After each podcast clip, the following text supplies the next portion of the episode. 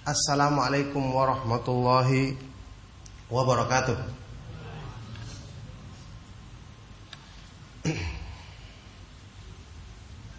Innal hamdalillah nahmaduhu wa nasta'inuhu wa nastaghfiruh wa na'udzu billahi min shururi anfusina wa min sayyiati a'malina.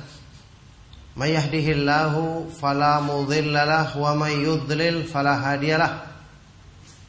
وأشهد أن لا إله إلا الله وحده لا شريك له وأشهد أن محمدا عبده ورسوله. صلى الله عليه وعلى آله وأصحابه ومن تبعهم بإحسان إلى يوم الدين أما بعد.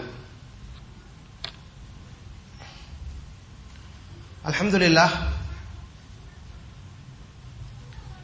Ikhwan dan akhwat sekalian rahimakumullah pada sore hari ini kita berkumpul kembali di majelis ilmu yang mulia dalam rangka mensyukuri nikmat hidayah yang Allah Subhanahu wa taala berikan kepada kita dalam rangka mengusahakan sebab yang menjadikan kita selalu ingat kepada Allah Subhanahu wa taala dan selalu bersemangat berpegang teguh dengan petunjuknya. Orang-orang yang beriman selalu butuh untuk mendapatkan nasihat dan merupakan bukti benarnya iman jika seseorang hamba itu mendengarkan nasihat dan nasihat itu kemudian bermanfaat bagi dirinya, memberikan kebaikan bagi dirinya. Allah Subhanahu wa taala berfirman dalam Al-Qur'an, "Wa dzakir fa inna dzikra tanfa'ul mu'minin."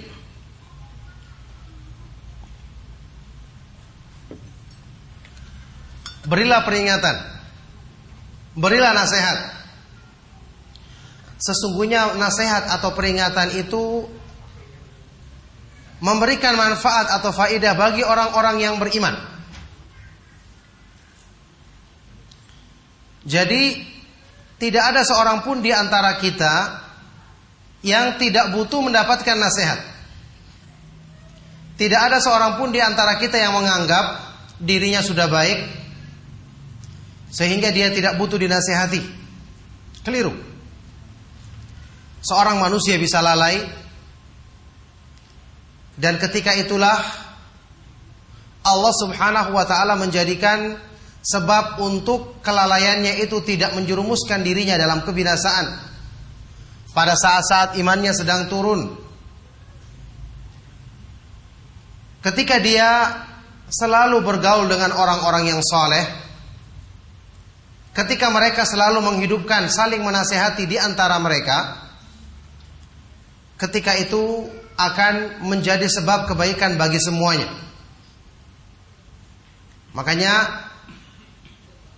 Allah Subhanahu wa taala menjadikan peringatan yang diturunkannya kepada Rasulnya Shallallahu Alaihi Wasallam bermanfaat bagi orang-orang yang beriman. Sedangkan orang-orang yang tidak beriman, yang tertutup hatinya, tidak akan bisa mendengarkan nasihat. Sebagaimana yang Allah beritakan dalam Al-Quran tentang orang-orang munafik Walau alimallahu fihim khairan la asma'ahum. Seandainya Allah mengetahui dalam diri mereka ada kebaikan, maka niscaya Allah akan jadikan mereka bisa mendengarkan nasihat dari petunjuknya. Oleh karena itulah, jamaah sekalian, ikhwan dan akhwat sekalian rahimakumullah, menghadiri pengajian meskipun materi yang dibahas telah berulang-ulang itu tidak akan merugikan bagi kita semua. Sekarang ya kalau kita mengkaji Al-Quran dan Sunnah Rasulullah Wasallam, mengikuti kajian-kajian Sunnah, Coba perhatikan temanya. Berkisar antara itu-itu saja. Memang Islam itu saja. Kalaupun disebutkan dalam bentuk tema yang lain, dalam bentuk judul yang lain, atau dalam bentuk penyampaian yang lain, intinya juga satu. Mengajak kita untuk taat kepada Allah Subhanahu wa taala, taat kepada Rasulnya Shallallahu alaihi wasallam. Menjelaskan bagaimana petunjuk Islam dalam hubungan keluarga, suami dan istri, orang tua dan anak, bagaimana tata cara sholat, tata cara puasa yang benar, bagaimana bertauhid, menjauhi perbuatan syirik, melaksanakan sunnah Rasulullah Wasallam, menjauhi perbuatan bid'ah, dan seterusnya. Memang itu itu saja. Tetapi pertanyaannya, kalau Islam cuma itu itu saja, kenapa kita belum juga bisa mengamalkannya dengan sempurna? kita membaca Al-Quran dari juz 1 sampai juz 30. Subhanallah, kalau kita renungkan isinya dengan benar, sudah berapa banyak perubahan kita dalam iman yang tentu semakin baik peningkatannya. Tapi kenyataannya, biar sholat saja, mayoritas yang kita lakukan jauh dari khusyuk. Keikhlasan, rasa takut, berharap dan cinta kepada Allah. Padahal Al-Quran kita, kita katakan sudah 30 juz kita baca. Setelah 30 juz, apakah ada juz 31, 32? Tidak. Kita ulangi lagi dari awal. Supaya apa yang kita baca bisa berbekas. Mungkin di awalnya kita membacanya terbata-bata, yang kedua lebih lancar. Yang kedua sudah lancar, yang ketiga kita baca bisa dengan perenungan. Sehingga untuk bacaan selanjutnya lebih banyak yang berbekas. Itulah ilmu. Ilmu itu akan membekas di hati kita kalau kita ulang-ulangi. Makanya mendengarkan kajian dengan seksama kalau perlu mencatat atau merekamnya, setelah itu diulang, ini yang akan menghidupkan ilmu. Kata sebagian dari para ulama salaf, hayatul ilmi mudzakaratuhu, hidupnya ilmu itu dengan diulang-ulangi. Dengan dipelajari kembali ini yang menjadikan kita tidak bosan untuk menghadiri majelis ilmu, untuk mendengarkan nasihat-nasihat yang bersumber dari ayat-ayat Al-Quran dan hadis-hadis Rasulullah Sallallahu Alaihi Wasallam yang ini merupakan sebaik-baik nasihat. Makanya orang yang tidak menyukai mendengarkan ayat-ayat Al-Quran dibaca, berarti orang ini adalah orang yang berpenyakit hatinya. Sahabat yang mulia Uthman ibn Affan radhiyallahu taala anhu pernah mengatakan lau tahurat qulubuna lama syabi'at min kalamillah seandainya hati kita bersih maka niscaya dia tidak akan pernah merasa puas untuk selalu mendengarkan, mempelajari, membaca ayat-ayat Allah, ayat-ayat Al-Qur'an. Nah, ma'asyiral ikhwa wal akhwat fid din azakumullah. Pada kesempatan kajian kita di sore hari ini kita membahas tentang tema yang berhubungan dengan ibu-ibu dengan akhwat dan ummahat. Tema untuk muslimah. Agar bidadari surga cemburu kepadamu. Ini tema yang memilih siapa ini temanya? Jangan-jangan ini untuk kalangan sendiri. Tidak dengan musyawarah dengan yang lainnya. Tidak mengapa. Tema yang cukup bagus didengar menjadi motivasi untuk ya ibu-ibu, ummahat dan akhwat, istri-istri yang solehah bisa bukan cuma menjadikan orang lain cemburu tentu dalam kebaikan bukan cuma menjadikan orang yang di dunia cemburu dengan kebaikan dan kesolehan mereka, tetapi menjadikan bidadari-bidadari di surga, wanita-wanita yang terbaik menjadi cemburu kepada mereka. Sekarang pertanyaannya,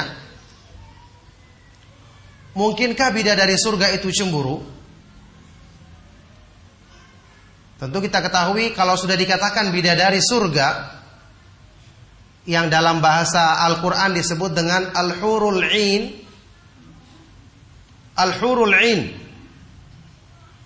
Terjemahannya bidadari-bidadari yang bermata jeli. Al-hur itu diambil dari kata-kata dalam bahasa Arab ya. Al-haura.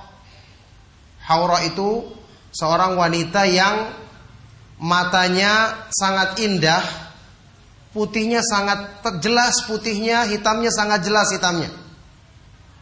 Al-in yaitu yang matanya luas.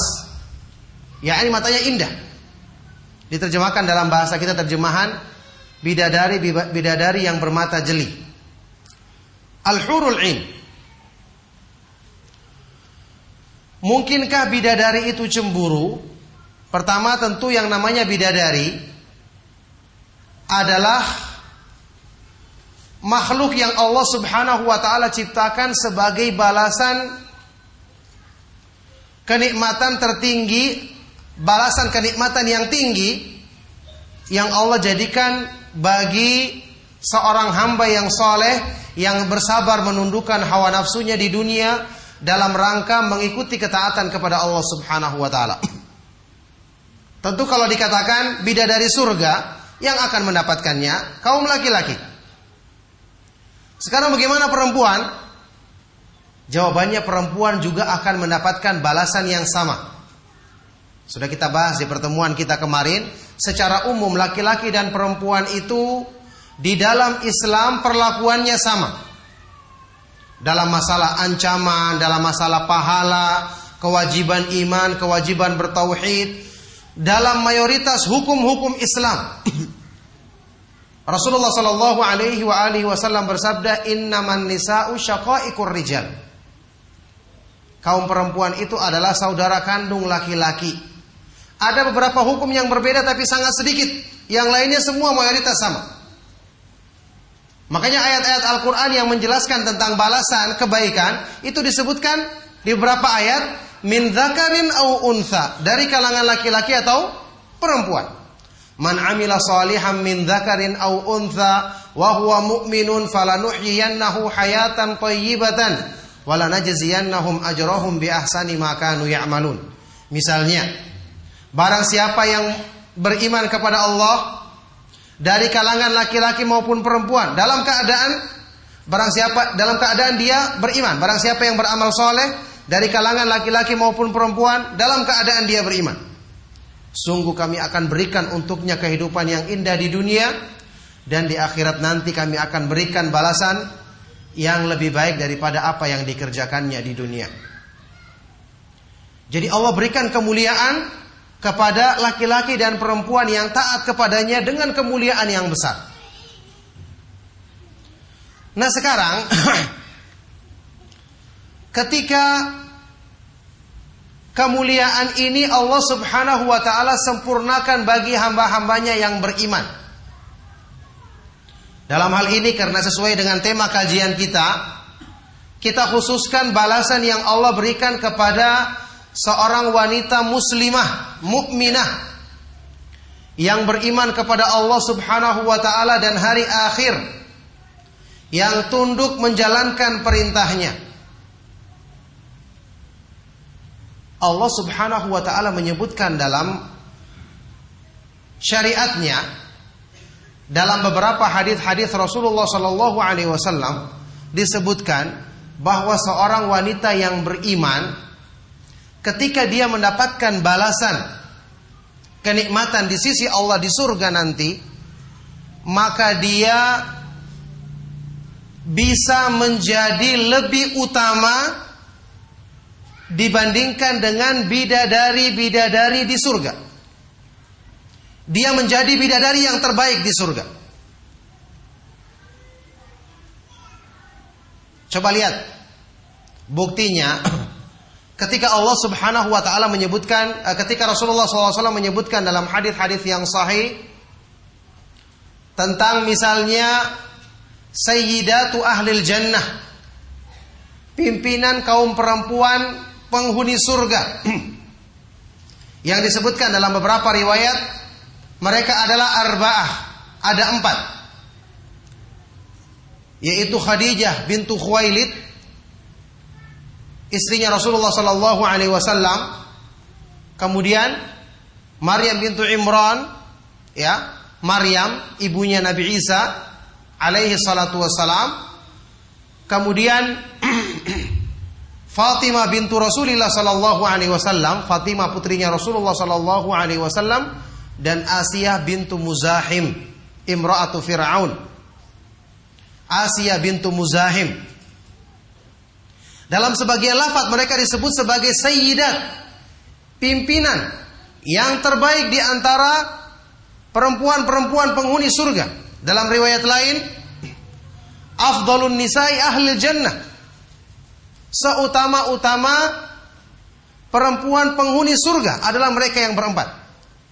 Ketika menjelaskan makna ini, sebagian dari ulama menyebutkan seperti Al-Munawi dalam kitab Faidul Qadir bahwa Hadis ini menggambarkan bahwa mereka-mereka ini lebih utama sampai pun dibandingkan dengan bidadari-bidadari yang Allah jadikan di surga.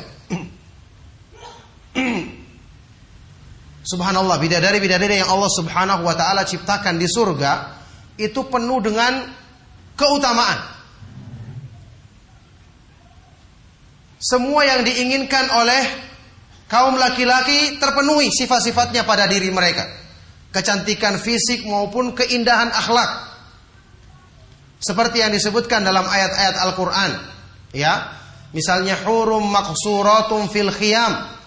Mereka adalah bidadari-bidadari yang selalu terbatas pandangannya pada tempat tinggalnya. Kesetiaannya kepada suaminya sangat tinggi.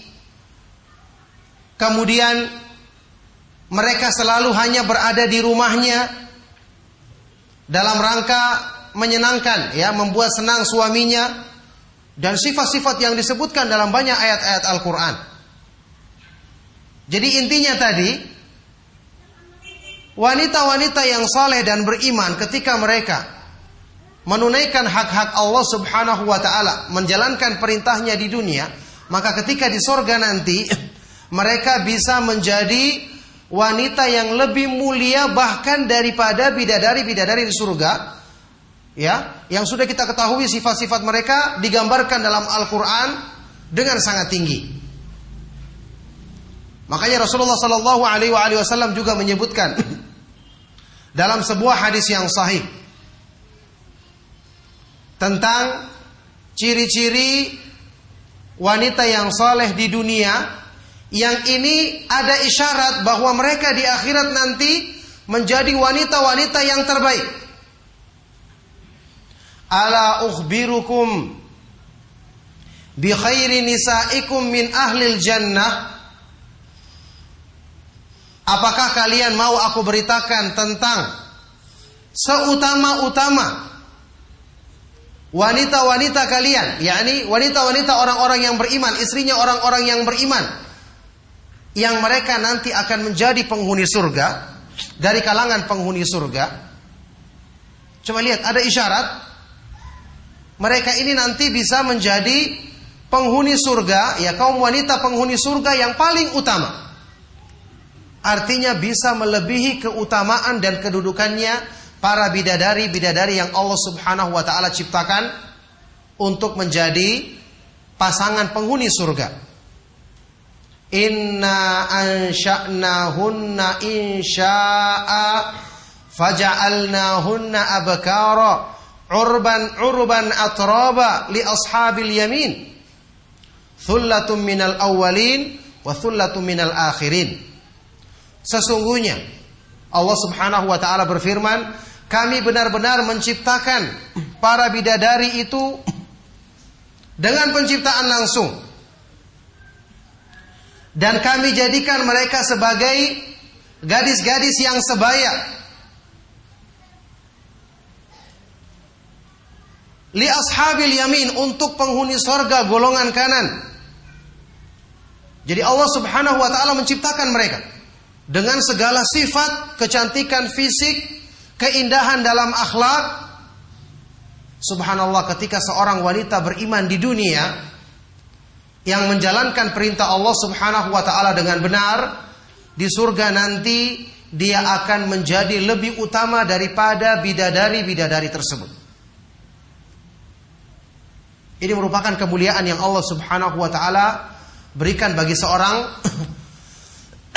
perempuan mukmin, mukminah, seorang perempuan muslimah keutamaan yang Allah Subhanahu wa taala berikan di dunia dan kemuliaan tinggi yang Allah Subhanahu wa taala jadikan bagi mereka di akhirat nanti. Makanya oleh karena itu ayat wal akhwat wal ummahat ya. Ini menjadi motivasi bagi antunna semua bahwa ternyata agama Islam itu sangat memberikan perhatian dan penghargaan kepada kaum perempuan. Ketika sebagian mereka merasa aturan-aturan Islam itu banyak yang ya seperti pernyataan orang-orang yang tidak faham, banyak yang mengekang kebebasan kaum perempuan.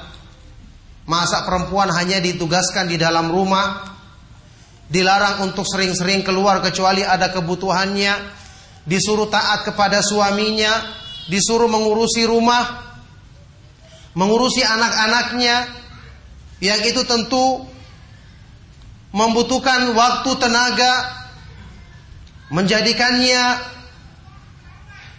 bisa dikatakan bekerja 24 jam. Ini mubalaghah ya, pernyataan yang berlebihan. Bekerja 24 jam padahal tidurnya juga berapa jam? Ini pernyataan mereka, tapi kita katakan kalaupun ini benar terjadi, bandingkan dengan keutamaannya.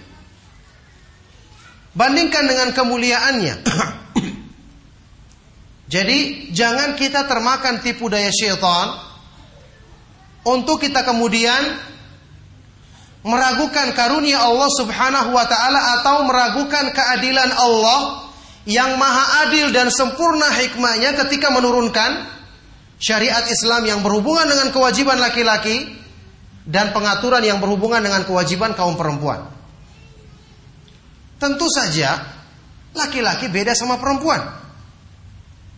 Ketika perempuan ditugaskan untuk mengurus urusan rumah, karena memang laki-laki yang di luar. Kalau seandainya mereka keluar, apakah dikatakan laki-laki yang dalam rumah yang memasak, yang mengurus urusan rumah tangga? Kan tidak mungkin. Jadi Allah Subhanahu wa taala Maha adil dan sempurna pengaturannya. Ingat, Islam itu indah. Karena yang mensyariatkannya adalah zat yang maha indah. Rasulullah Shallallahu Alaihi Wasallam bersabda, Inna Allah jamilun yuhibbul jamal. Sesungguhnya Allah Subhanahu Wa Taala maha indah dan mencintai keindahan. Allah mencintai syariatnya, berarti syariat Islam itu indah. Pengaturannya sempurna. Masing-masing ditempatkan sesuai dengan tempatnya, sesuai dengan kodratnya, sesuai dengan kebutuhan manusia. Makanya kaum perempuan misalnya diberikan kemuliaan-kemuliaan yang kalau kita berpikir bagi laki-laki itu lebih mudah untuk mereka kerjakan. Karena Allah mengetahui tentu ya seperti yang Allah sebutkan dalam Al-Qur'an, "Walaisa dzakaru kal untha." Laki-laki tentu tidak sama dengan perempuan. Tidak sama. Dalam masalah kekuatan fisiknya jelas berbeda. Dalam masalah ketenangannya dalam menghadapi masalah berbeda. Dalam masalah berpikir tentu berbeda. Ini kodrat yang diakui oleh semua orang yang berakal, apalagi dalam syariat Islam. Makanya ketika Allah Subhanahu wa taala memberikan kepada kaum perempuan kemuliaan yang demikian besar. Ya, dengan dijadikan mereka menempati tempat-tempat tertentu untuk mewujudkan kemaslahatan besar bagi Islam dan kaum muslimin, bagi penjagaan terhadap generasi Islam dalam agama ini, maka ini merupakan tugas yang Allah Subhanahu wa taala jadikan itu diemban oleh kaum perempuan dan kemuliaan terbesar mereka yang yang akan mendapatkannya. Makanya kalau kita perhatikan ya, justru syariat Islam yang mengatur tentang hak-hak kaum perempuan, kewajiban mereka itu justru menunjukkan kemuliaan dan keutamaan bagi mereka sendiri. Sementara musuh-musuh Islam mengesankan itu adalah untuk membatasi kebebasan kaum perempuan.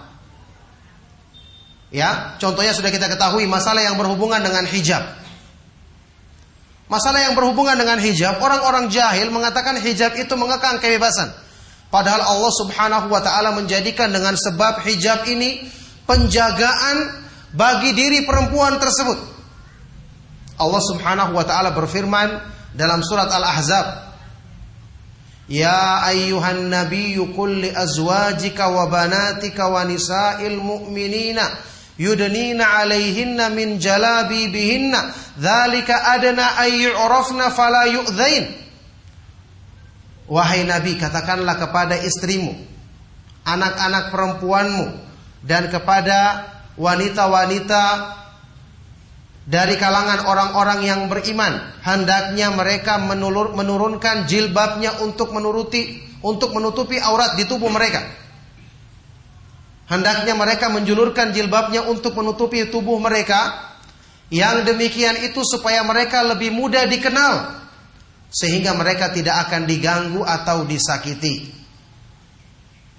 Mudah dikenal berarti menunjukkan memakai hijab itu memberikan pakaian kewibawaan bagi kaum perempuan.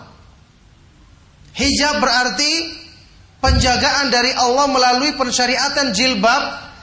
Allah berikan kepada perempuan ini penjagaan yang sempurna darinya. Supaya dia tidak disakiti, tidak akan diganggu. Makanya seorang perempuan muslimah yang memakai hijab yang benar itu akan menjadikan dia berwibawa. Sampai pun orang yang punya keinginan buruk dalam hatinya berpikir seribu kali untuk mengganggunya. Apalagi orang-orang yang baik.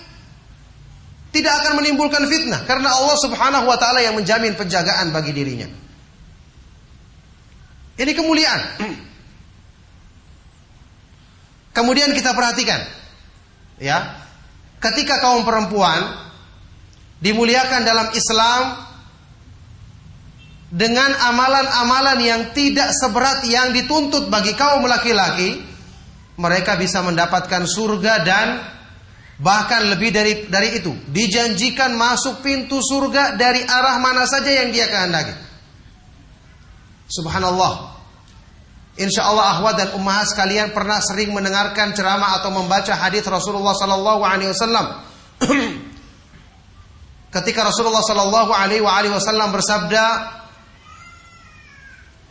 "Idza sallatil mar'atu khamsaha wa shamat syahraha wa hafizat farjaha wa ata'at zawjaha Qila laha udkhuliyal jannata min ayyi abwabil jannati syi'ti. Hadis sahih riwayat Imam Ahmad.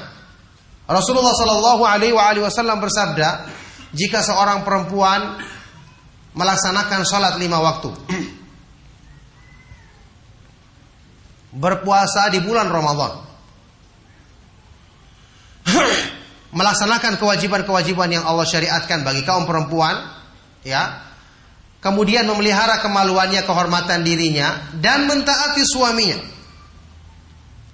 Maka dia akan masuk ke dalam surga bahkan disebutkan dalam riwayat Imam Ahmad ini pada hari kiamat nanti akan dikatakan kepadanya udhuliyal jannata masuklah kamu ke dalam surga dari pintu surga mana saja yang kamu kehendaki coba akhwat dan ummahat kita semua cari keutamaan yang seperti ini yang berlaku bagi laki-laki itu amalan apa? Amalan-amalan yang bagi kaum perempuan begitu dimudahkan. Dia melaksanakan sholat lima waktu, berpuasa, memelihara kehormatan dirinya, mentaati suaminya supaya sudah dapatkan keutamaan seperti itu. Laki-laki belum tentu mendapatkan yang seperti itu. Laki-laki butuh perjuangan yang lebih mencari nafkah yang halal, di luar dia harus beramar ma'ruf nahi mungkar, menyebarkan salam, apalagi dia harus berjihad pada waktu disyariatkannya jihad. Dan perjuangan-perjuangan yang membutuhkan kekuatan dan tenaga. Allah Subhanahu wa taala menjaga kaum perempuan dengan di dalam rumahnya saja dia bisa mendapatkan keutamaan tersebut. Coba lihat. Kemuliaan yang besar ini banyak dilalaikan oleh sebagian dari wanita-wanita yang beriman. Makanya ketika Rasulullah Shallallahu Alaihi Wasallam bersabda menyebutkan tentang contoh kemuliaan seorang perempuan ketika berada di rumahnya dalam sebuah hadis yang sahih riwayat Ibnu Huzaimah dan yang lainnya disahihkan oleh Ibnu Khuzaimah, disahihkan oleh Syalal Ban dan para ulama yang lainnya. Rasulullah sallallahu alaihi wa alihi wasallam bersabda, "Al mar'atu auratun fa idza kharajat istashrafaha syaitanu wa aqrabu ma yakunu min rabbiha wa hiya fi qa'ri baitiha." Seorang perempuan itu adalah aurat seorang perempuan itu adalah aurat. Yakni berpotensi untuk menimbulkan fitnah. Kalau ada yang bertanya, kenapa seperti itu? Memang Allah jadikan dia seperti itu keadaannya. Sebagai ujian bagi dirinya. untuk dia menjaga dirinya dengan syariat Allah subhanahu wa ta'ala supaya dia mendapatkan penjagaan dari Allah. Seorang perempuan itu adalah aurat. Maka kalau dia keluar rumah, syaitan akan mengintainya. Akan menjadikannya sebagai sumber fitnah. Wa aqrabu ma yakunu min rabbiha. Dan keadaannya yang paling dekat dengan Allah Subhanahu wa taala adalah ketika dia berada di tengah-tengah rumahnya. Coba lihat, perempuan berada di rumahnya saja dikatakan dia dekat dengan Allah, berarti bernilai ibadah. Sementara laki-laki Apakah ketika dia berada di rumahnya keutamaannya seperti ini? Tentu tidak. Ya ini seorang perempuan dia tidak berbuat apa-apa di rumahnya. Dia sudah mendapatkan kedekatan dengan Allah. Belum kalau dia beribadah, mengurus rumah tangganya dengan benar, mendidik anak-anaknya dengan baik, apalagi kalau dia gunakan dari rumahnya untuk menyampaikan mengirim nasihat kepada wanita-wanita beriman yang lainnya dalam rangka saling tolong menolong dalam kebaikan Apalagi kalau dia bisa melakukan kebaikan-kebaikan, menyampaikan nasihat dari rumahnya, maka subhanallah ini merupakan keutamaan di atas keutamaan yang mungkin sulit untuk digapai oleh laki-laki keutamaan yang seperti itu.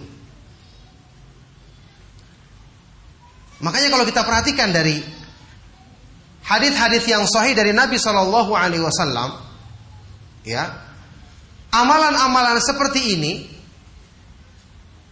kelihatannya ringan dan sepele. Tapi bagaimana keutamaannya? Inilah amalan-amalan yang bisa membuat bidadari di surga cemburu. Kalau dia melaksanakannya dengan baik, dia akan menjadi wanita yang paling mulia di surga nanti, melebihi bidadari-bidadari yang ada di surga. Makanya ayat wal akhwat wal ummahat, akhwat dan ummahat sekalian rahimakunallah, kita perhatikan ya kemuliaan dan keselamatan diri antunnas sekalian itu setelah melaksanakan perintah Allah Subhanahu wa taala, kewajiban-kewajiban yang disyariatkan. Itu yang paling penting memperhatikan dua hal besar. Agar bidadari surga cemburu kepadamu, perhatikan dua hal besar.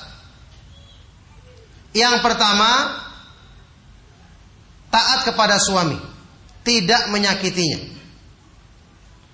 Hadis yang saya sebutkan tadi ketika Rasulullah Shallallahu Alaihi Wasallam menyebutkan Hal ukhbiru ala ukhbirukum binisa'i bi khairi nisaikum min ahlil jannah Apakah kamu mau aku beritahukan tentang sebaik-baik kaum perempuan dari penghuni surga?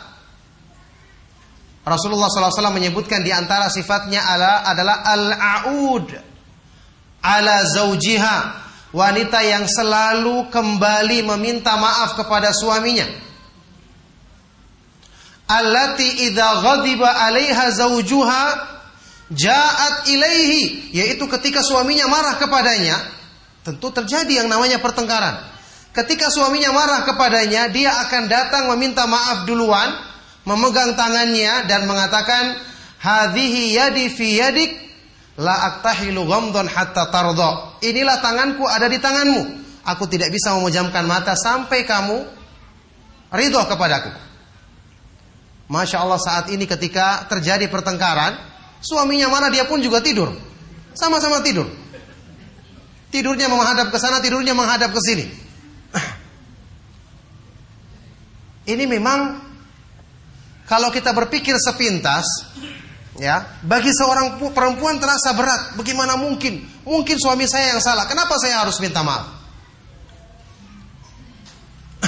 Maka kita katakan, bukankah ya ayat wal akhwat wal ummahat, perhatikan baik-baik.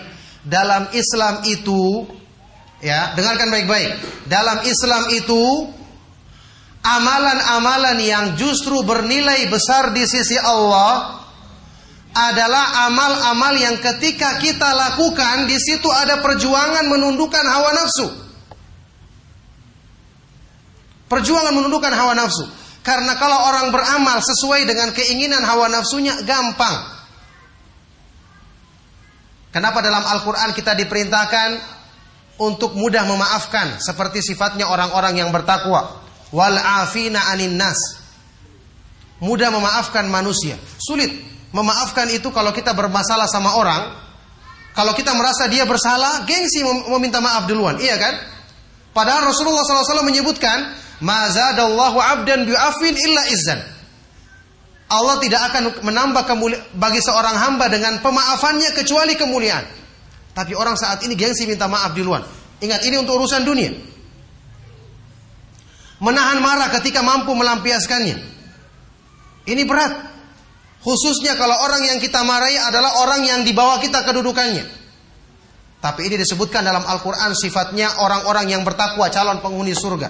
Wal al. Orang-orang yang selalu menahan marah ketika dia mampu melampiaskannya.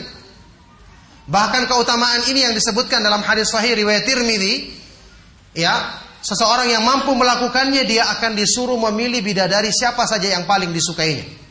Rasulullah SAW bersabda, man kadhama ghaidhan wa huwa qadirun ala ayyunafidhuhu ala ayyunafidhahu da'ahu Allah yaumal qiyamati ala ru'usil khalaiqi hatta yukhayyirahu minal huril 'ain masya.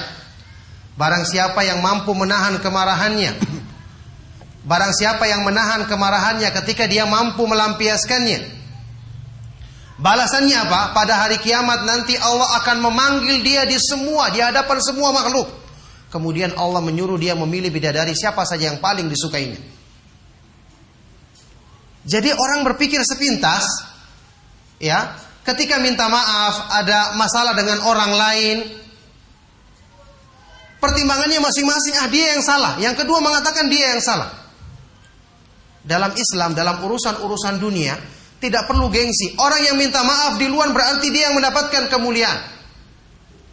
Bukankah Rasulullah SAW bersabda ketika dua orang saling bermusuhan dalam urusan pribadi, wa. Yang terbaik di antara keduanya adalah yang paling pertama kali mengucapkan salam, mengajak berdamai. Masalah pertimbangan siapa yang salah, masing-masing manusia merasa dirinya benar. Allah yang Maha tahu, nanti Allah yang menghukuminya. Tapi ketika seseorang sudah menundukkan hawa nafsunya dengan minta maaf di luar, mengucapkan salam di luar, berarti dia mengambil bagian kemuliaan yang paling besar. Dia yang menang karena dia bisa mengalahkan hawa nafsunya dan syaitan. Makanya kenapa kata Rasulullah sallallahu alaihi wasallam, "Laisa syadidu bisurati." Bukanlah orang yang kuat itu yang menang dalam perkelahian, dalam pertengkaran. Walakinna syadida Man yamliku nafsahu indal ghadab. Tetapi orang yang kuat itu adalah orang yang bisa menahan dirinya ketika dia sedang marah. Jadi di sini ada pelajaran penting bagi kita semua. Kenapa dijadikan kemuliaan kaum perempuan itu demikian besar dengan sifat ini?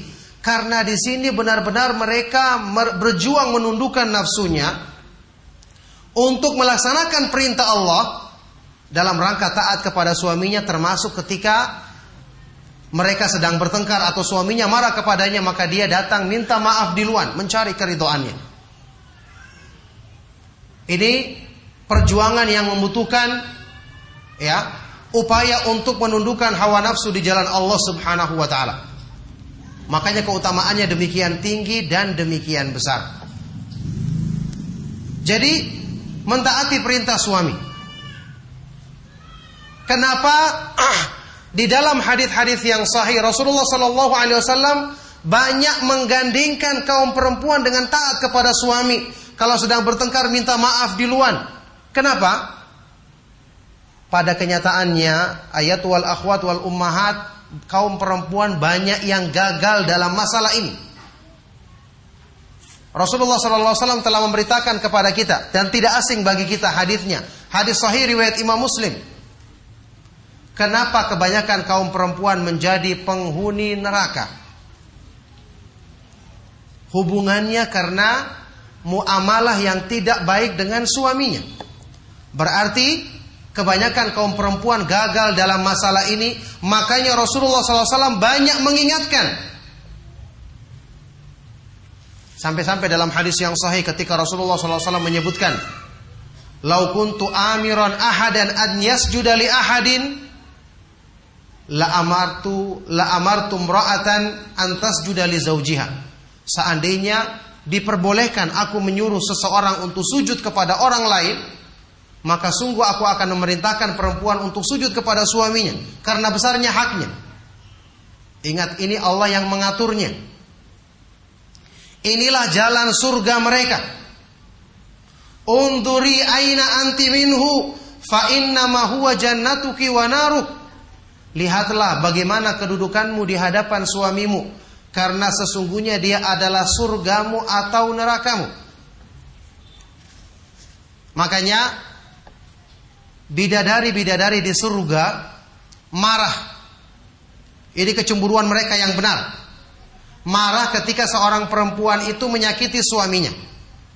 Disebutkan dalam hadis yang sahih riwayat Imam At-Tirmidzi dari sahabat yang mulia Muad bin Jabal radhiyallahu taala anhu Rasulullah Shallallahu Alaihi Wasallam bersabda, la tu'zim ra'atun zaujaha fid dunya illa qalat zaujatuhu minar huril in.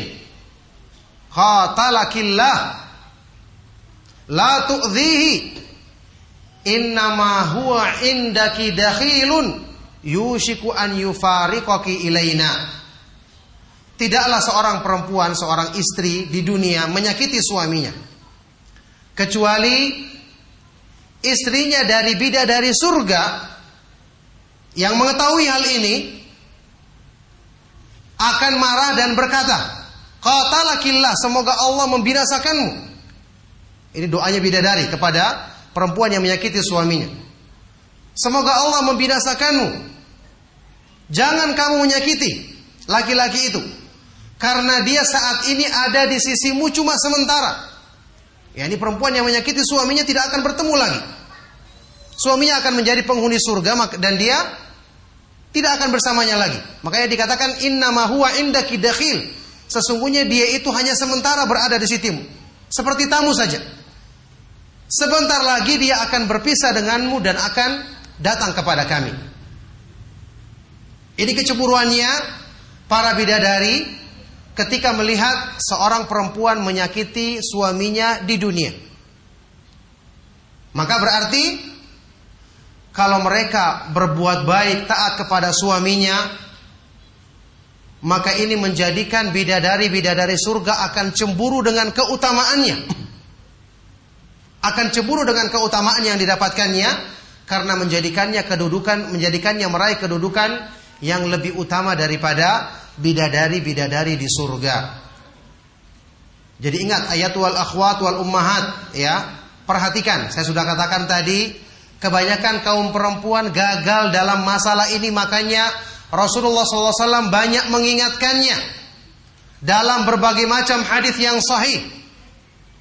Hendaknya masing-masing kita selalu ya mengingat dan merenungkan hadis Rasulullah Wasallam Riwayat Imam Bukhari Muslim yang saya sebutkan tadi. Uritun naro faida aktsaru ahliha an-nisa faida aktsaru ahliha an-nisa yakfurna ditampakkan kepadaku neraka, maka aku maka aku dapati ternyata kebanyakan penghuninya adalah kaum perempuan. Ingat ini sudah ketentuan Allah. Kebanyakan penghuni neraka itu adalah kaum perempuan. Kalau ada yang bertanya, bagaimana caranya kita merubah ketentuan Allah tersebut? Tidak bisa. Yang ada adalah jauhi sifat tadi supaya anti tidak menjadi yang terbanyak itu yang memiliki sifat buruk tersebut sehingga menjadi kebanyakan penghuni neraka naudzubillah min dzalik. Jadi kebanyakan penghuninya adalah kaum perempuan karena mereka kufur.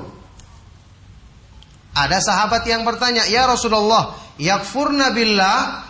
Wahai Rasulullah, apakah mereka kufur kepada Allah? Rasulullah SAW menjawab, "La, walakin yakfurnal ashir." wa yakfurnal ihsan. Tidak. Mereka bukan karena kufur kepada Allah, tapi mereka kufur kepada suaminya, mengingkari kebaikannya.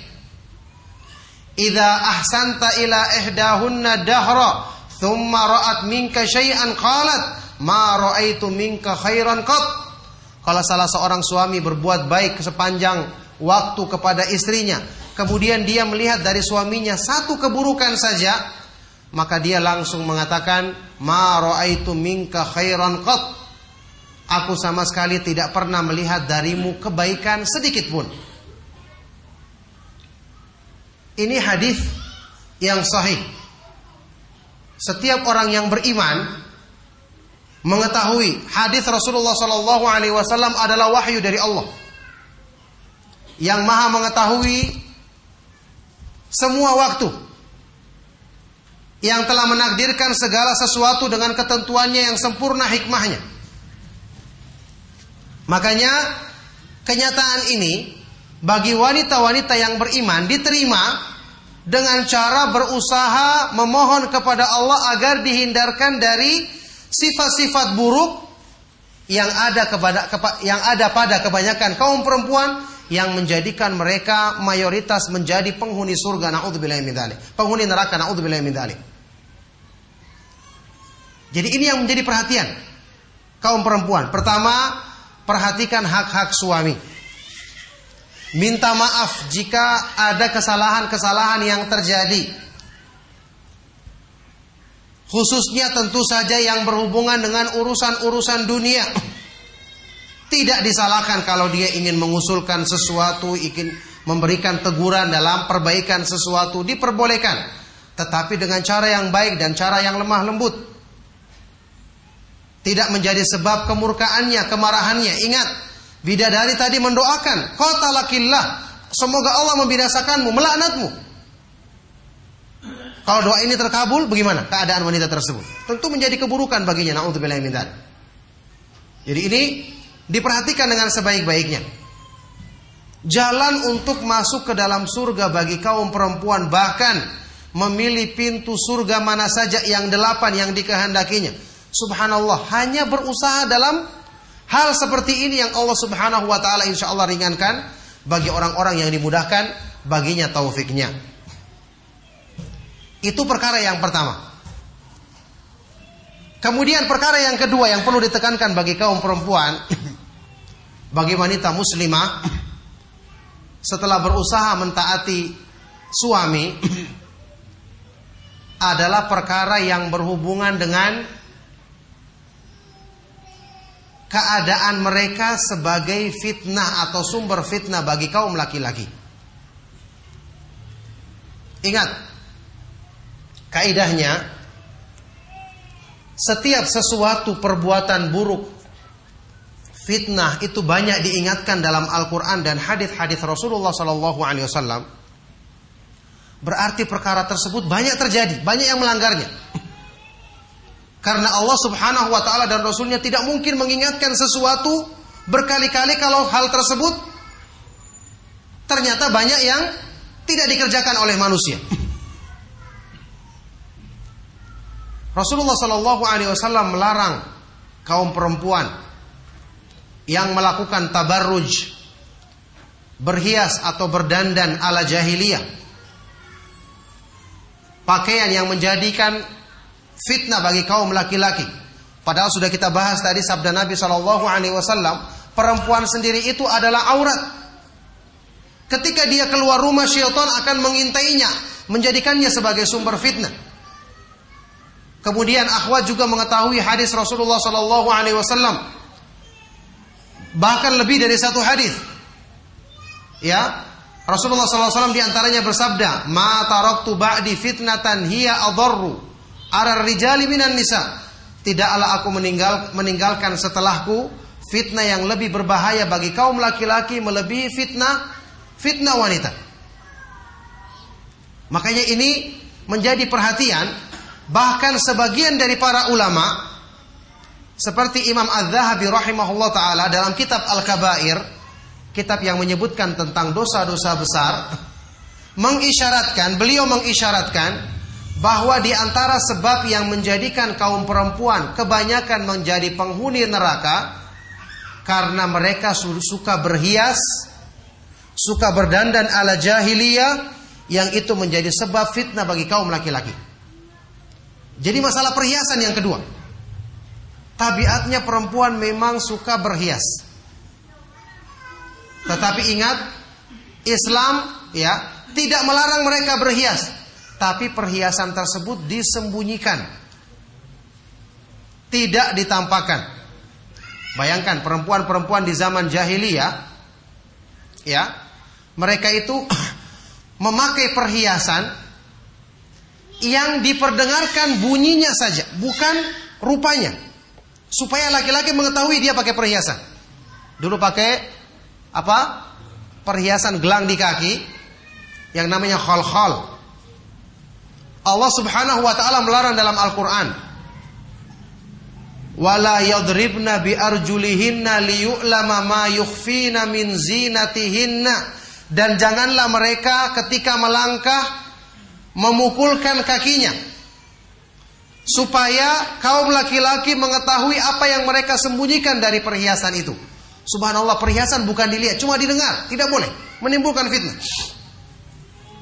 Coba kita perhatikan perhiasan yang dipakai kaum perempuan saat ini.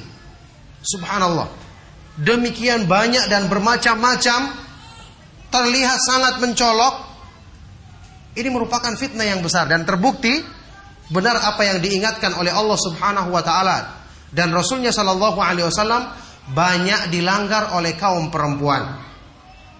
Makanya ayat wal akhwat wal ummahat. Ingat masalah tabarruj. Berhias dan berdandan bertingkah laku seperti wanita-wanita jahiliyah. Ini jelas-jelas kita ketahui dilarang dalam Al-Quran. Wa qarna fi buyutikunna wa la tabarrajna tabarrujal jahiliyatil ula.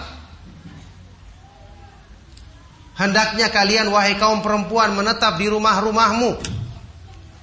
Dan janganlah kalian berdandan berhias, sering keluar rumah seperti tingkah laku dan kebiasaan wanita-wanita di zaman jahiliyah. Subhanallah, baru penisbatannya saja kepada kaum perempuan jahiliyah sudah menunjukkan keburukan dan dosa besar. Belum ancaman-ancaman yang disebutkan dalam hadis-hadis yang sahih tentang perempuan-perempuan yang memakai pakaian yang mengundang fitnah. Il'anuhunna fa innahunna mal'unat laknatlah mereka karena sungguh mereka terlaknat kata Rasulullah sallallahu alaihi wasallam. Laknatlah mereka karena sungguh mereka terlaknat. La yadkhulnal jannata, mereka tidak akan masuk ke dalam surga. Ancaman-ancaman yang demikian besar. Tapi kebanyakan kaum perempuan banyak yang melalaikannya. Makanya ayat wal akhwat wal ummahat untuk menghindari tabarruj. Ya. Untuk menghindari tabarruj, kita harus memperhatikan makna tabarruj itu sendiri bagi kaum perempuan, ya. Makna tabarruj itu secara kesimpulannya kembali kepada dua hal. Pertama, sering keluar rumah tanpa hajat. Serapat apa pun hijab yang dipakai oleh perempuan kalau dia sering keluar tanpa hajat, maka ini termasuk tabarruj. Ini termasuk tabarruj. Dalil-dalil dan ucapan para ulama yang menyebutkan hal ini sangat banyak. Ya, saya pernah menulis sebuah tulisan yang saya kaji beberapa kali di Radio Roja. Tabarruj dan danan wanita modern ala jahiliyah. Saya sebutkan semua nukilan dari para ulama dan dalil yang menyebutkan bahwa sering keluar rumah ini termasuk bentuk tabarruj yang dicela dalam ayat ini. Sering keluar rumah tanpa ada hajat yang dibenarkan dalam syariat. Yang kedua, makna tabarruj adalah sesuai dengan pengertiannya dalam bahasa Arab. Yaitu keluar rumah dengan mengenakan perhiasan yang itu menjadikannya menarik perhatian bagi laki-laki. Perhiasan itu bisa perhiasan yang dikenakan di badannya atau pada pakaiannya atau apa pada apa pun yang ada pada dirinya yang itu menarik perhatian bagi kaum laki-laki. Ini juga menjadi peringatan dan saya sudah katakan tadi Imam Az-Zahabi mengisyaratkan bahwa memakai perhiasan inilah yang di antara sebab yang menjadikan kaum perempuan diancam untuk ya kebanyakan menjadi penghuni neraka. Nauzubillahi min dzalik. Jadi bagaimana caranya? Saya sudah katakan tadi Islam tidak melarang Kaum perempuan punya fitrah untuk memakai perhiasan, untuk mempercantik dirinya. Tidak dilarang. Tapi jangan diperlihatkan di depan laki-laki yang bukan mahramnya, yang tidak berhak melihatnya. Kalau mereka memakai perhiasan, ditutup dengan pakaian luar yang tidak ada perhiasan, setelah bertemu dengan kaum perempuan dibuka tidak apa-apa.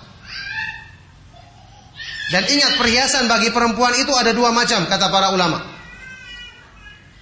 Ada dua macam ada yang namanya azinatul asliyah, perhiasan asal.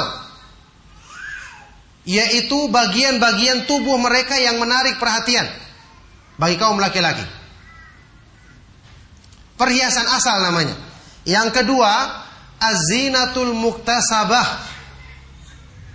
Perhiasan tambahan dari luar. Ini bisa berupa hiasan-hiasan yang dipakai kaum perempuan seperti kalung misalnya, gelang atau cincin ataupun yang lainnya.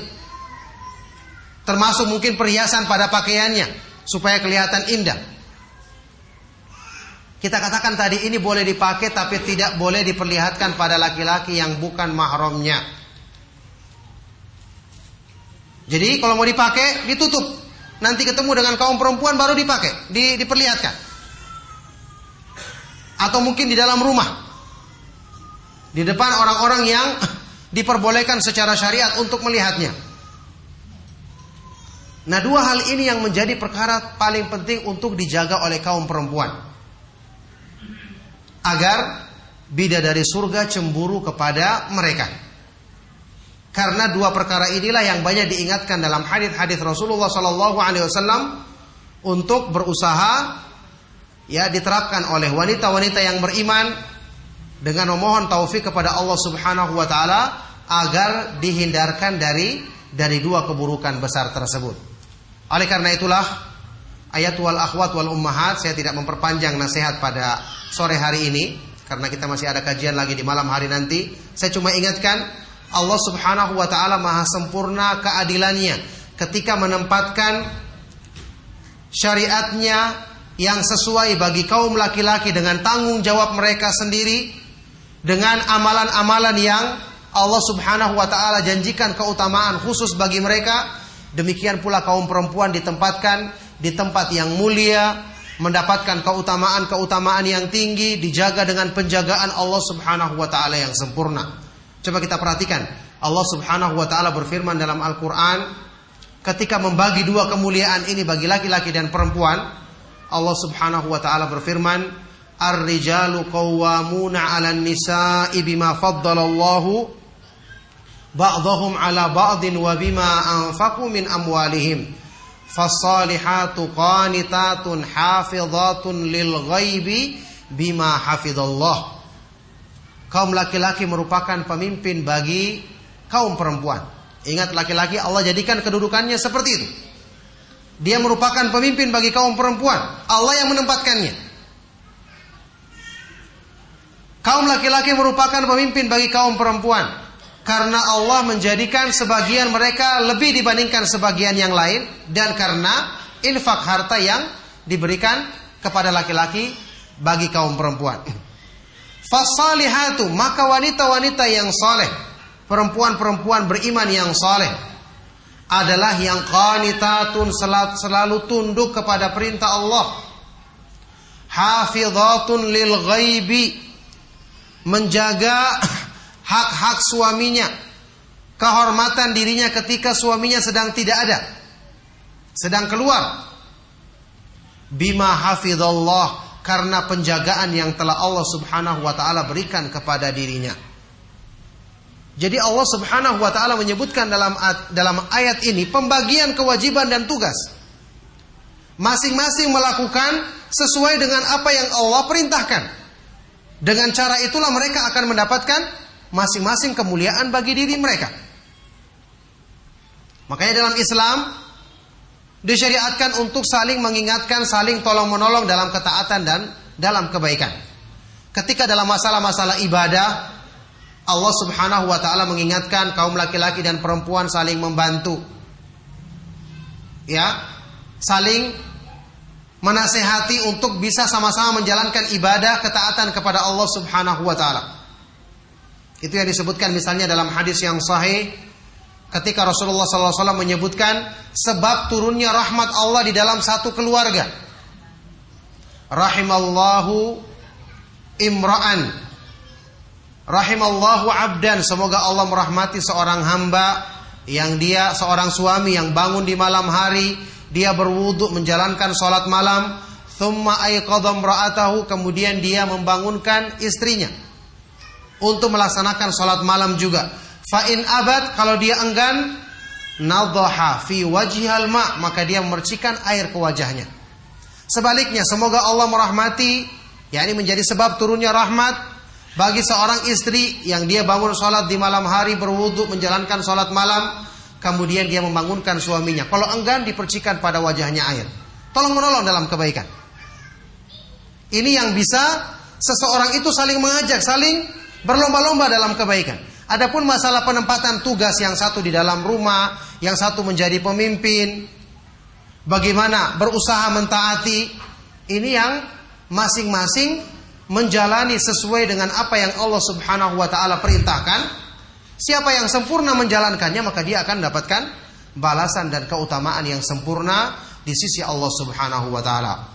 Nah, oleh karena itulah ayat wal akhwat wal ummahat karena kajian ini berhubungan dengan kajian akhwat, maka penekanan dalam masalah ini saya sebutkan banyak hal yang berhubungan dengan masalah akhwat dan ummahat sekalian agar kita semua mengetahui ternyata agama Islam demikian agung, demikian adil dan demikian besar memberikan penghargaan kepada kaum perempuan karena mereka dimudahkan jalan-jalan kebaikan yang tentu orang-orang yang jahil tidak mengetahuinya.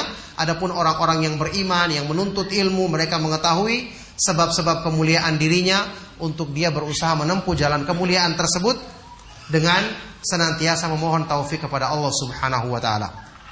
Barakallahu fikunna sampai di sini insyaallah mudah-mudahan nasihat yang saya sampaikan bermanfaat dan menjadi sebab kebaikan bagi kita semua. Mohon maaf jika ada kata yang salah dan kurang berkenan. Semoga Allah Subhanahu wa taala senantiasa menjaga kita dalam kebaikan sampai di akhir hayat kita. Kita jawab pertanyaan sebelum kita tutup kajian kita di sore hari ini. 6.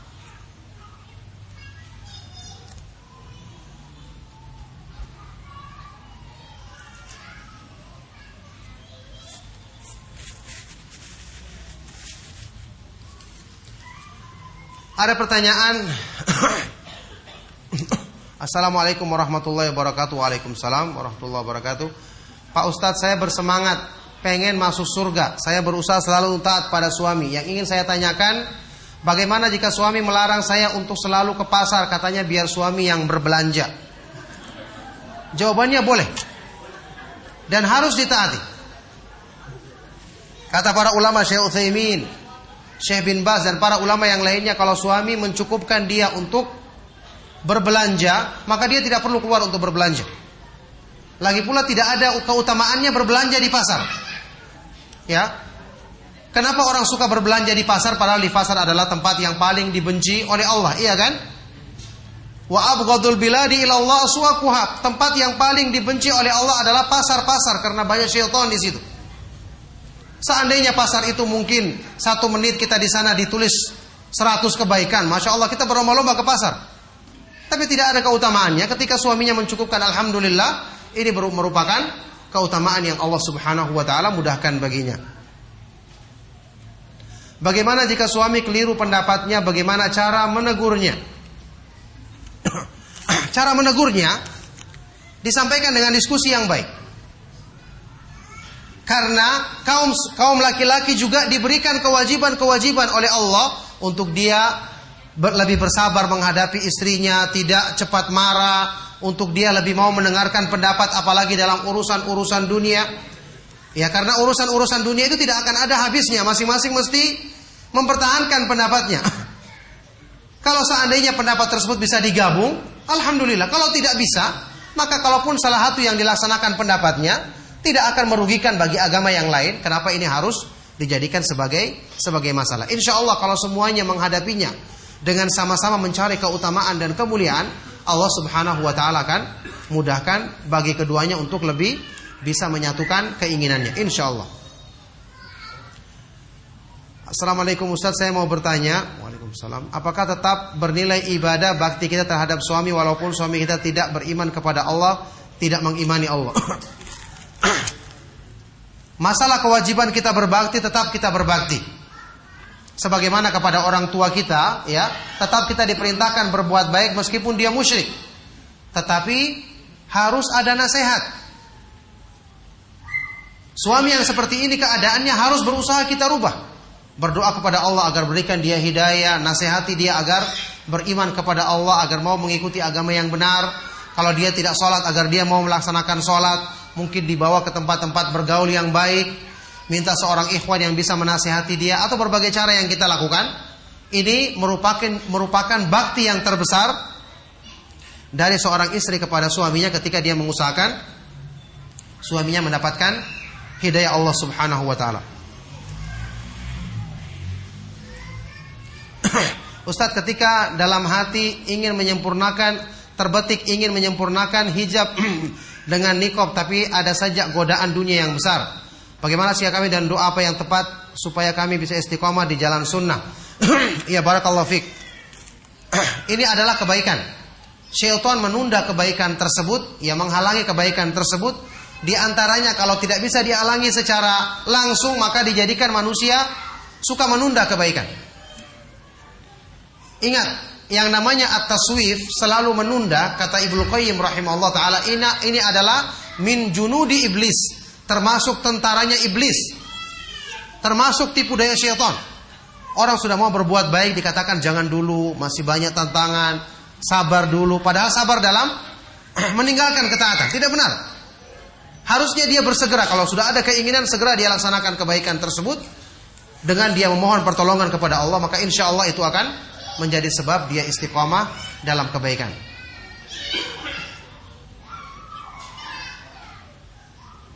Salahkah saya sebagai istri mengingatkan suami dengan cara yang berapi-api untuk menyuruh suami menjalankan perintah Allah?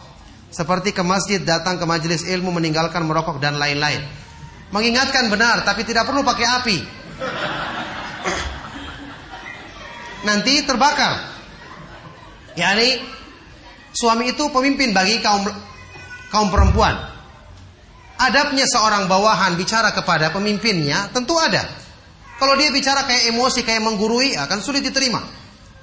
Akan menimbulkan pertengkaran. Ya, jadi bicaranya lemah lembut, bicara dengan cara yang baik. Kan tujuannya untuk menasehati, bukan untuk menghukumi atau menggurui, kan begitu. Ya, orang itu dinasehati terasa berat karena disalahkan. Jangan tambah beratnya dengan cara penyampaian yang keras. Makanya Rasulullah SAW dalam hal ini mengingatkan ketika menasehati orang itu tujuannya bukan untuk membuat kita menampakkan diri kita hebat dalam menegur dia. Tapi tujuannya adalah membuat dia sadar. Ya, jangan bantu syaitan untuk menjadikan dia semakin menolak nasihat kita.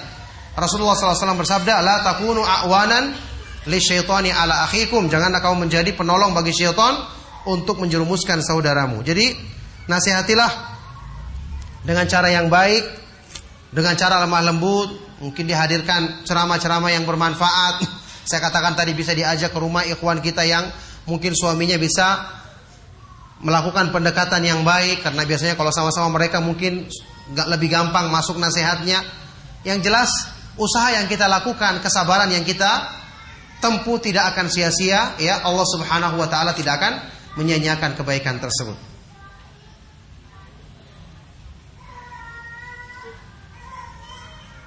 Bagaimana bila istri ingin berhenti bekerja namun suami masih mengharapkan bekerja sehingga banyak tugas istri yang tidak dapat dilakukan dengan maksimal namun suami ridho. Ya yang seperti ini tidak ada ketaatan kepada suami. Cuma pelan-pelan kita sampaikan kepadanya. Ya, kalau itu pekerjaan yang jelas-jelas kita ketahui di situ banyak pelanggaran, kita tinggalkan terus kita minta keridhaan suami. Kita minta keridhaan suami supaya menerima karena ini berhubungan dengan ketaatan kepada Allah. Kalau sudah berhubungan dengan ketaatan kepada Allah, maka tidak ada ketaatan kepada makhluk sebagaimana sabda Rasulullah SAW, la ta'ata li ahadin fi maksiatillah, innama ta'atu fil ma'ruf. Tidak ada ketaatan kepada seorang pun dalam bermaksiat kepada Allah karena taat itu hanya dalam kebaikan-kebaikan saja. Bagaimana sikap kita terhadap orang tua yang tidak sesuai akidahnya dengan kita dan orang tua itu sangat keras kepala, dilunakan kepalanya dengan nasihat yang baik. Kendala yang kita hadapi itu rata-rata sama. Waktu kita telah mengenal sunnah, orang tua kita menentang, ada yang saudaranya menentang, ada yang suaminya menentang, ada yang istrinya menentang. Itu di mana-mana dihadapi. Allah Subhanahu wa taala jadikan itu sebagai ladang dakwah bagi kita. Kita bersabar. Ya. Bukan cuma kita yang menghadapi, yang lebih mulia daripada kita, para nabi dan para rasul. Nabi Nuh, Nabi Lut, siapa yang menentang dakwah mereka? Istrinya dan anaknya, bayangkan. Yang paling dekat dengan mereka. Padahal apa kurangnya? dakwah seorang nabi yang akhlaknya, cara penyampaiannya yang baik, ilmunya yang tinggi, doanya kepada Allah. Allah berikan ujian seperti itu kepada orang-orang yang lebih mulia maka hendaknya kita lebih bersabar untuk mendekati mereka dengan cara yang baik, yang jelas pendekatan dan dakwah kita tidak sia-sia. Semuanya bernilai ibadah kepada Allah Subhanahu wa taala. Bolehkah wanita kegiatan berkegiatan sosial di luar atau mencari ilmu dan tidak diizinkan suami. Perlu disampaikan kepada suami hal-hal yang berhubungan dengan kegiatan baik seperti menuntut ilmu. Sampaikan dengan cara yang baik. Kalau belum diizinkan, ya ditahan dulu.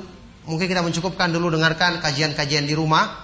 Sampaikan kepada suami bahwa ini kebaikannya besar, ini justru untuk mendukung dia supaya lebih taat kepada suami. Insya Allah dengan sebab ini akan terbuka hatinya untuk mengizinkannya.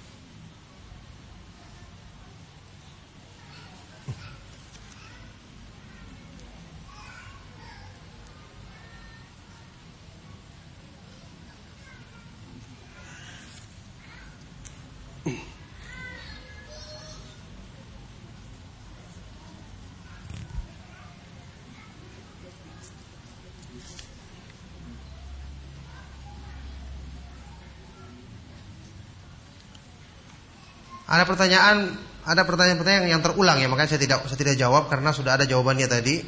Bagaimana caranya supaya terhindar dari sifat ujub, ria dan bangga akan amalan ibadah kita?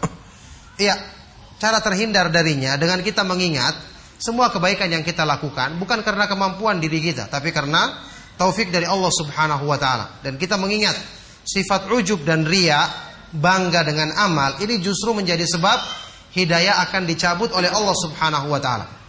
Makanya kita tekan nafsu kita dari sifat ujub dan bangga ini supaya itu tidak menjadi sebab hidayah Allah Subhanahu wa taala dicabut dalam diri kita.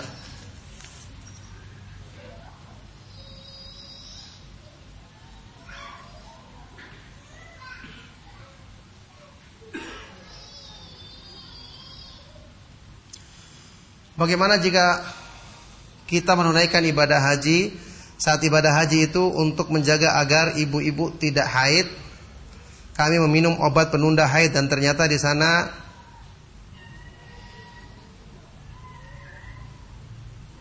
tidak haid tapi mengeluarkan flek. Apa yang harus kami lakukan dan setiap hendak ibadah salat kami harus mandi. Ya, ini yang jadi masalah. Sebenarnya menggunakan obat-obat seperti ini itu lebih bagus tidak digunakan.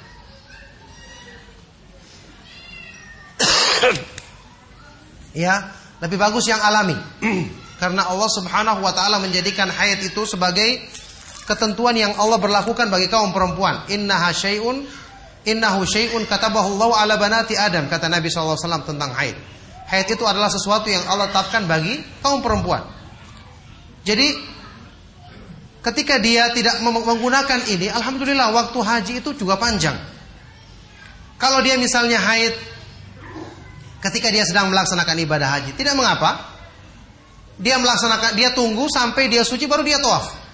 Dan kebanyakannya itu bisa dilakukan ya karena perjalanan waktu melaksanakan ibadah haji itu cukup panjang.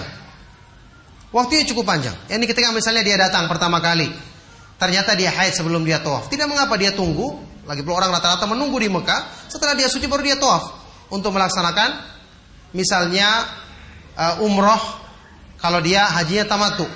Kalaupun hajinya sudah dekat misalnya, maka dia tetap dalam keadaan ihram sampai dia suci kemudian dia melaksanakan tawaf. Ala kulli hal ada cara untuk melakukannya dan dalam kondisi saat ini jemaah haji yang berdiam cukup lama di sana itu akan cukup waktunya sampai dia menunggu selesai haidnya untuk untuk bisa menunaikan kesempurnaan hajinya tanpa ada masalah insya Allah. Kalau sudah terlanjur terjadi karena ini juga dibolehkan oleh para ulama dan ternyata keluar flek ini yang menjadi masalah. Kalau keluarnya flek tersebut di hari-hari kebiasaan haidnya maka itu dihukumi haid. Itu dihukumi haid karena bertepatan dengan hari-hari kebiasaan dia selalu haid ketika uh, di tanah air atau ketika dia belum minum obat tersebut. Itu yang menjadi patokan. Kalau itu berhubungan dengan kebiasaannya di, uh, di, di hari-hari kebiasaannya maka itu dihukumi dihukumi haid.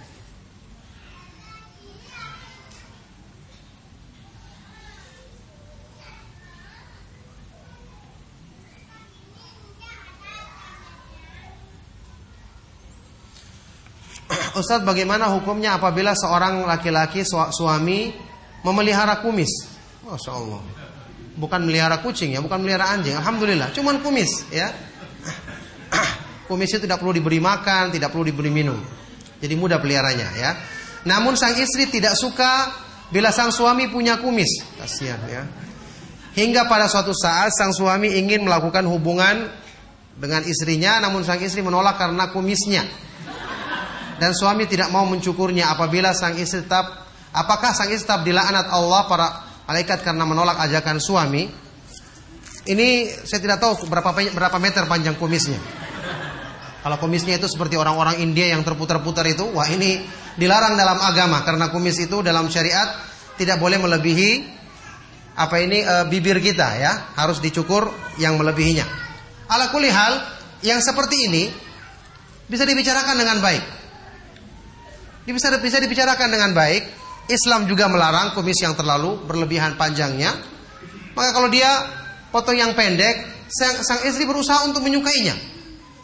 Tidak mengapa, ini juga tidak merugikan bagi dirinya, ya, karena ini bukan merupakan perkara yang tercela dalam agama selama diikuti batasan-batasan yang dibenarkan dalam syariat. Kalau dia menolak gara-gara ini jelas kita katakan istri tersebut berdosa karena dia menolak sesuatu yang tidak dilarang dalam agama, maka jelas dia berdosa dan termasuk kena laknat dari Allah Subhanahu wa taala karena menolak ajakan suaminya tersebut.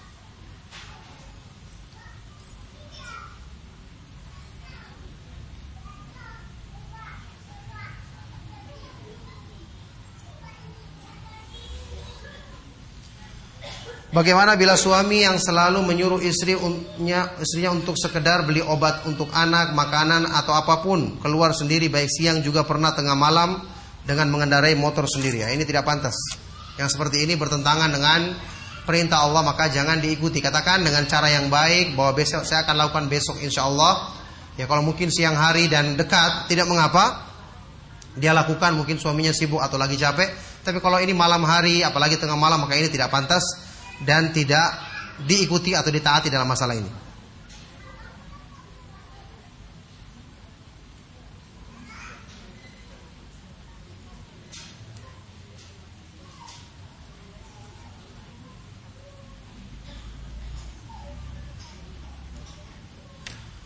berbicara masalah pakaian wanita dan perhiasan dan dandan, berdandan. Bagaimana hukumnya bagi wanita yang bekerja sedangkan pakaiannya yang harus dipakai adalah celana panjang dan diharuskan berdandan. Masya Allah ini sudah apa ini uh, bertumpuk-tumpuk masalahnya. Dulumat ba'duha fauqobat kegelapan satu di atas yang lain. Sudah bekerjanya masalah, kemudian dia suruh berdandan, suruh lagi pakai celana panjang. Ini semua masing-masing merupakan pelanggaran sendiri-sendiri. Ya, makanya yang seperti ini harus dihindari dan harus ditinggalkan. Berdoa kepada Allah Subhanahu wa taala semoga dimudahkan menghindari keburukan tersebut. Bagaimana jika suami tidak bisa menjadi imam dan tidak bisa membimbing istri? Ya dinasihati. Tidak semua keadaan yang kita inginkan itu ideal seperti yang kita maukan. Kalau begitu nanti tidak ada ujian. Tidak ada tempat-tempat untuk kita menempatkan kesabaran. Di sinilah kita diuji, laki-laki maupun perempuan diuji untuk bersabar menghadapi orang-orang di sekitarnya, mendakwai mereka, mengajak mereka untuk taat kepada Allah Subhanahu wa taala. Makanya tetap kita berusaha untuk bersabar mengajak mereka, kecuali kalau sudah sampai batasan yang dibenarkan oleh syariat, maka kita boleh menempuh cara-cara yang dibenarkan setelah kita menempuh cara menasihati.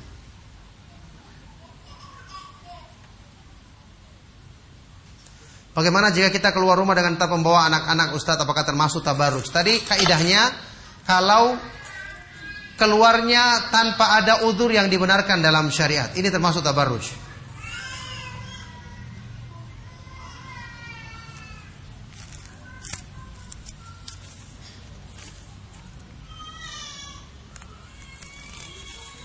Mengapa Aisyah tidak termasuk dalam empat wanita yang utama?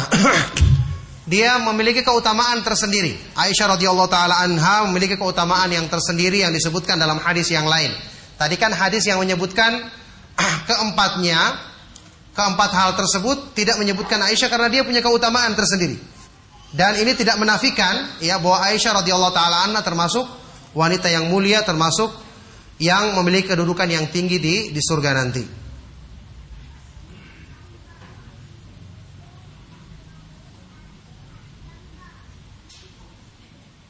Bolehkah seorang perempuan menunda untuk meminta maaf karena ingin mencari perhatian suami?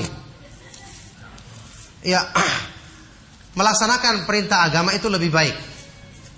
Bisa jadi suaminya bukan malah memberikan perhatian, malah tambah marah karena ditunda, ya.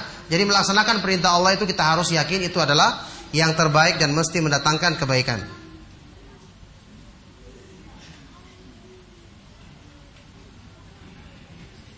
Bagaimana jika baju kita yang memilikan suami dan seperti yang Ustadz sampaikan busana itu tabarut sedangkan baju yang dipilihnya itu bagus-bagus menarik perhatian. Saya sudah katakan tadi, tidak boleh taat kepada makhluk dalam maksiat kepada Allah, siapa pun dia. Kalau cincin kawin boleh nggak Ustadz untuk dipakai bagaimana hukumnya? ya kalau yang disebut oleh para ulama yang namanya tukar cincin, ya itu ada pensyariatan yang tidak benar karena berhubungan dengan hal-hal yang diambil dari agama-agama Nasrani yang di situ ada hubungannya dengan peribadatan atau syiar agama mereka yang sangat bertentangan dengan tauhid. Kalau sekedar hadiah ketika nikah dikasih hadiah atau dikasih mahar boleh dipakai. Saya katakan tadi yang penting jangan ditampakkan di depan laki-laki yang bukan mahramnya. Pak Ustadz, jika pasar salah satu tempat yang dibenci Allah, bagaimana cara kita berbelanja untuk kebutuhan sehari-hari sedangkan jika belanja di warung supermarket lebih mahal? Pasar itu termasuk supermarket. Karena yang namanya pasar itu tempat berbelanja yang di situ banyak pertukaran barang itu yang dibenci oleh Allah. Baik itu pasar modern maupun pasar tradisional. Caranya adalah kita masuk ke sana berzikir kepada Allah. Makanya disyariatkan kita berzikir sebelum masuk pasar kan? Ya berlindung kepada Allah dan segera keluar dari sana setelah selesai urusan dan kebutuhan kita. Nah.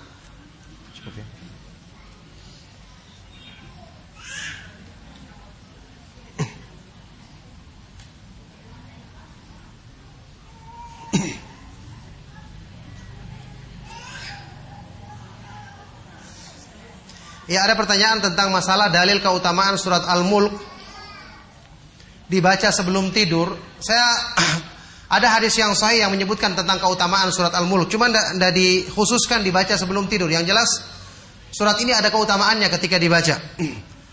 Sebagaimana surat Al-Kahfi ya dibaca waktu hari Jumat itu ada keutamaannya. Yang jelas Al-Mulk itu ada keutamaannya secara umum membacanya mendapatkan uh, keutamaan yang disebutkan dalam hadis tersebut. Ini saya pernah tulis dan dimuat di majalah As-Sunnah. Keutamaan surat Al-Mulk. Adapun surat Al-Waqiah saya tidak ingat saat ini. Yang saya ingat saya hadis yang menyebutkan keutamaannya adalah hadis yang lemah, ya.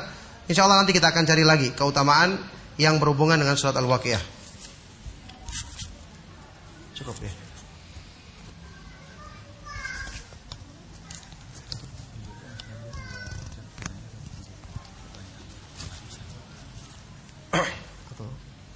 saya pilih. Oh, saya akan kasih pertanyaan ya.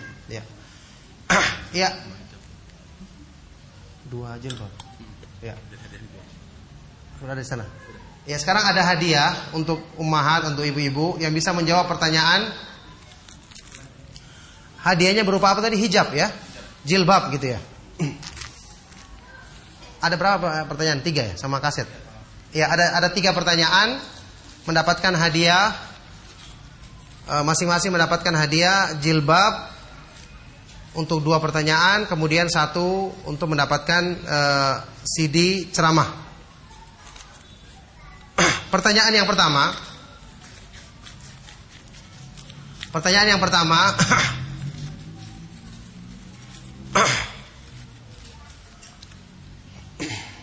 sebutkan makna hadis Rasulullah Sallallahu Alaihi Wasallam yang keutamaannya menyebutkan bahwa wanita itu dipersilakan untuk masuk surga dari pintu surga mana saja yang dikehendakinya.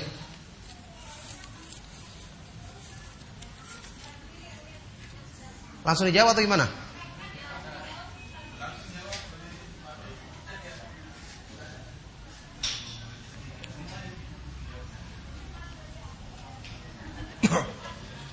Boleh ditulis, ditulis nanti saya yang ngecek ya. Ditulis saja di, di judul atasnya, misalnya pertanyaan pertama karena kayaknya satu orang cukup dapat satu satu hadiah kan? Iya. Jadi ditulis pertanyaan pertama, kemudian di bawah dikasih inisial untuk menentukan bahwa itu adalah uh, Ummu Fulan misalnya yang punya ya.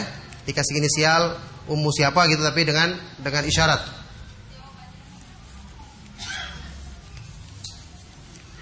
Pertanyaan kedua, ingat masing-masing hanya berhak mendapatkan satu hadiah ya, supaya hadiahnya tidak diborong. Pertanyaan kedua, dari penjelasan yang saya terangkan dalam ceramah tadi, apakah dua hal, dua hal penting atau dua sebab utama yang menjadikan kebanyakan kaum perempuan menjadi penghuni neraka?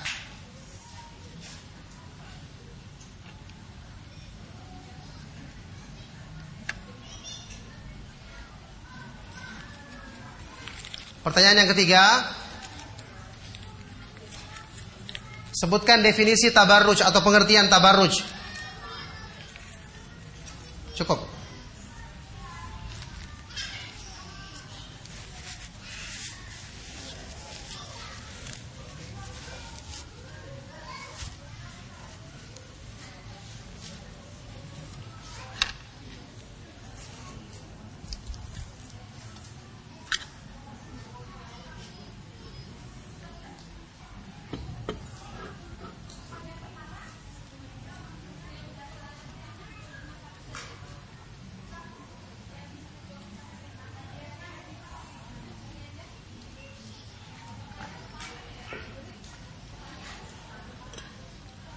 Boleh dikumpulkan nanti saya yang nilai nggak apa-apa. Kalau memang anu bingung saya nanti nilai, dikumpulkan jawabannya nanti saya akan menilai. Kalau banyak kalau banyak yang menjawab nanti saya akan menilai pilih salah satu yang paling yang paling benar. Silakan. Pertanyaan pertama diulang. Gitu. Pertanyaan pertama, sebutkan makna hadis yang menyebutkan keutamaan bagi kaum perempuan yaitu mereka bisa masuk ke dalam surga dari pintu mana saja yang dikehendaki.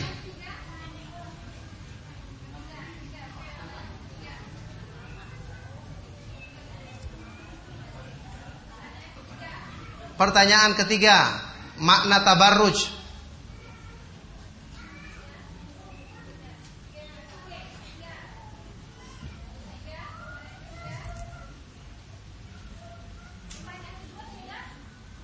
Ayo segera kumpulkan. Waktu hampir habis.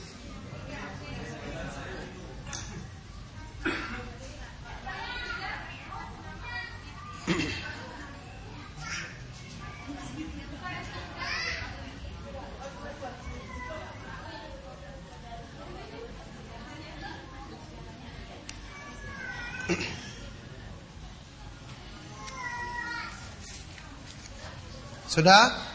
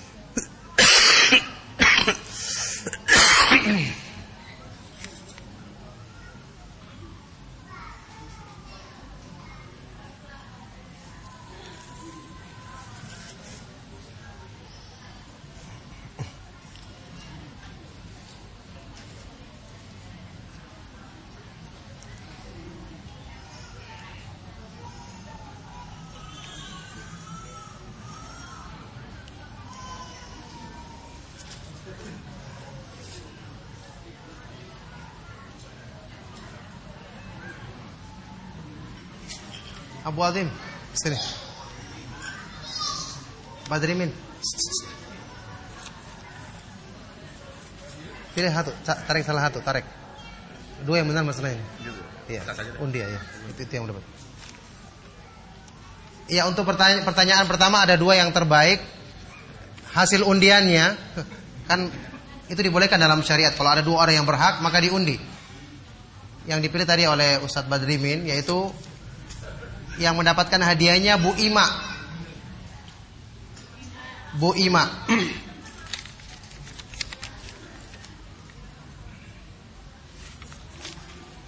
Pertanyaan kedua.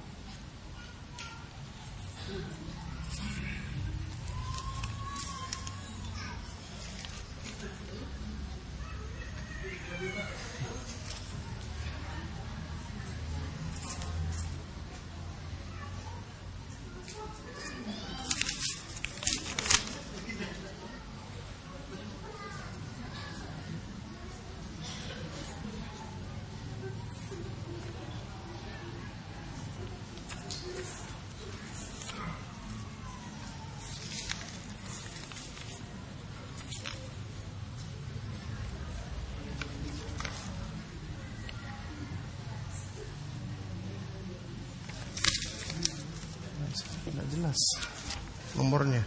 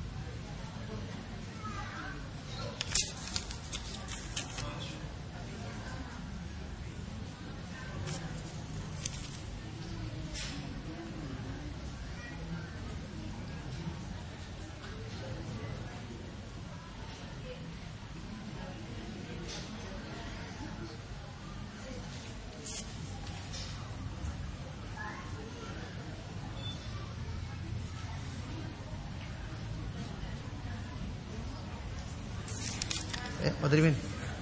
Pilih lagi. Ini nomor dua.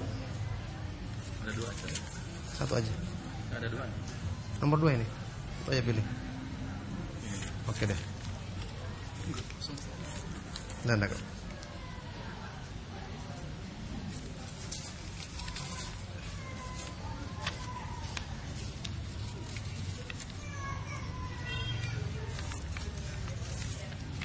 Oh, sudah deh.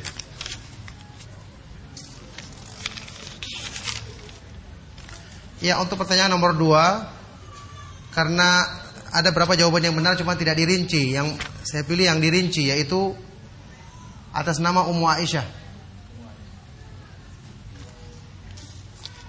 Untuk nomor, nomor dua hadiahnya untuk Ummu Aisyah.